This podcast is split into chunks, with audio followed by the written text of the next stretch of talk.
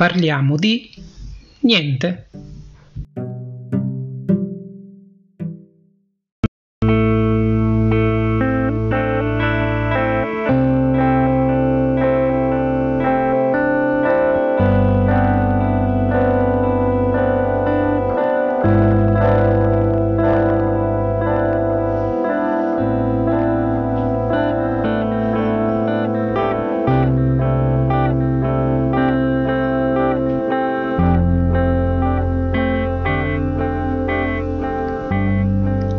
Nostro dialogare quotidiano c'è un intercalare che viene spesso utilizzato nella sua forma interrogativa retorica. Ma di che parliamo?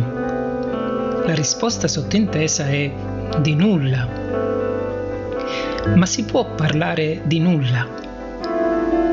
Potremmo pensare che ci sia una contraddizione nell'esprimerci in questo modo, perché la parola è già qualcosa ed è sempre collegata a un pensiero, che è ancora qualcosa, che spesso deriva da uno stimolo, che è ancora una volta qualcosa. Insomma, sembra che parlare di nulla sia impossibile. Di certo è difficile. Tanto che il problema del nulla ha sempre messo alla prova i filosofi sin dall'antichità e non sembra che abbia raggiunto una soluzione soddisfacente. Abbiamo accennato in precedenza alla scuola di Elea. Il problema del nulla nasce proprio allora, nel VI secolo a.C., quando diventa centrale l'antitesi di essere e non essere. Parmenide è il primo ad elaborare il concetto di nulla assoluto, cioè come assoluta assenza di essere, che pertanto è impensabile e inesprimibile. In seguito, i sofisti, approfittando del dettato parmenideo, affermano che l'errore non esiste, perché sarebbe un dire ciò che non è, e di conseguenza ogni discorso è veritiero. Questa posizione non può andare giù a Platone, che ha visto morire il suo maestro per difendere la ricerca della verità. E così il filosofo dell'Accademia individua una soluzione che provoca il celebre parricidio del maestro Eleate, ponendo la distinzione tra nulla assoluto e nulla relativo. Quando diciamo il non ente, non diciamo qualcosa di contrario all'ente, dice Platone, ma soltanto qualcosa di diverso. Insomma, il non essere sarebbe solo una modalità diversa dell'essere. Aristotele rafforza la teoria del maestro, dicendo che l'essere non va inteso in modo univoco né equivoco, ma polivoco, cioè nelle sue infinite determinazioni, nelle sue molteplici differenze. Il pensiero continua a occupare le discussioni filosofiche nel Medioevo, soprattutto sulla questione della creazione. È possibile che tutto sia stato fatto dal nulla? E se è così, allora il nulla esiste.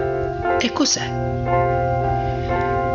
Il problema del nulla continua a complicarsi e in epoca moderna sarà affrontato da Kant, che nella sua critica della ragion pura ne individua quattro significati, da Hegel, che considera il nulla la negazione come un momento necessario per il processo dialettico, e dagli esistenzialisti, in particolare Heidegger, che trova nell'angoscia la rivelazione del nulla come condizione essenziale della libertà e della stessa rivelazione dell'essere.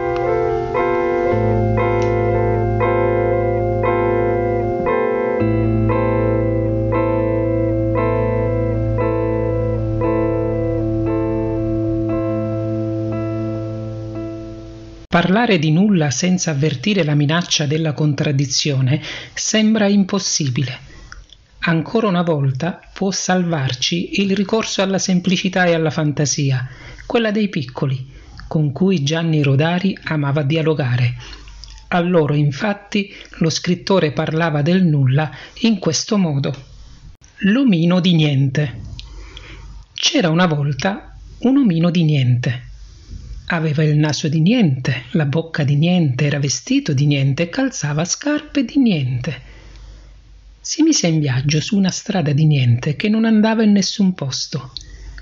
Incontrò un topo di niente e gli domandò Non hai paura del gatto? No, davvero, rispose il topo di niente.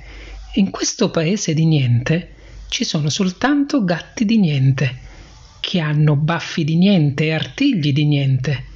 Inoltre io rispetto il formaggio, mangio solo i buchi, non sanno di niente, ma sono dolci. Mi gira la testa, disse l'omino di niente. È una testa di niente, anche se la batti contro il muro non ti farà male.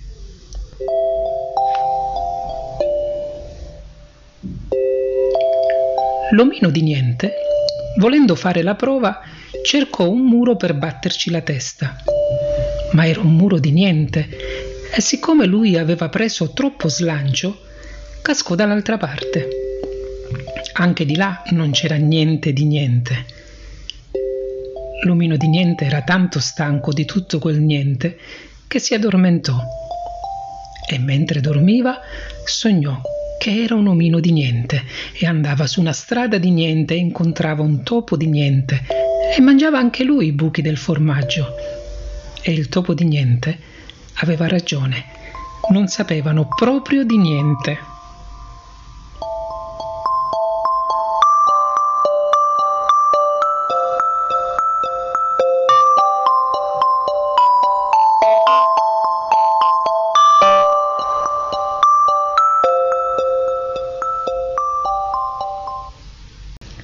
Ho detto a Sofia, mia figlia, sai, per il podcast Yuk Sofia vorrei fare un post sul nulla. Cosa potrei dire secondo te? Mi ha risposto, nulla papà, non dire nulla. Ho imparato anche questo.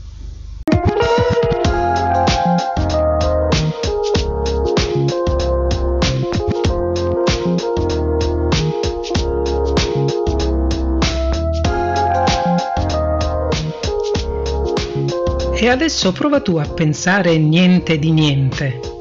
Se ci riesci.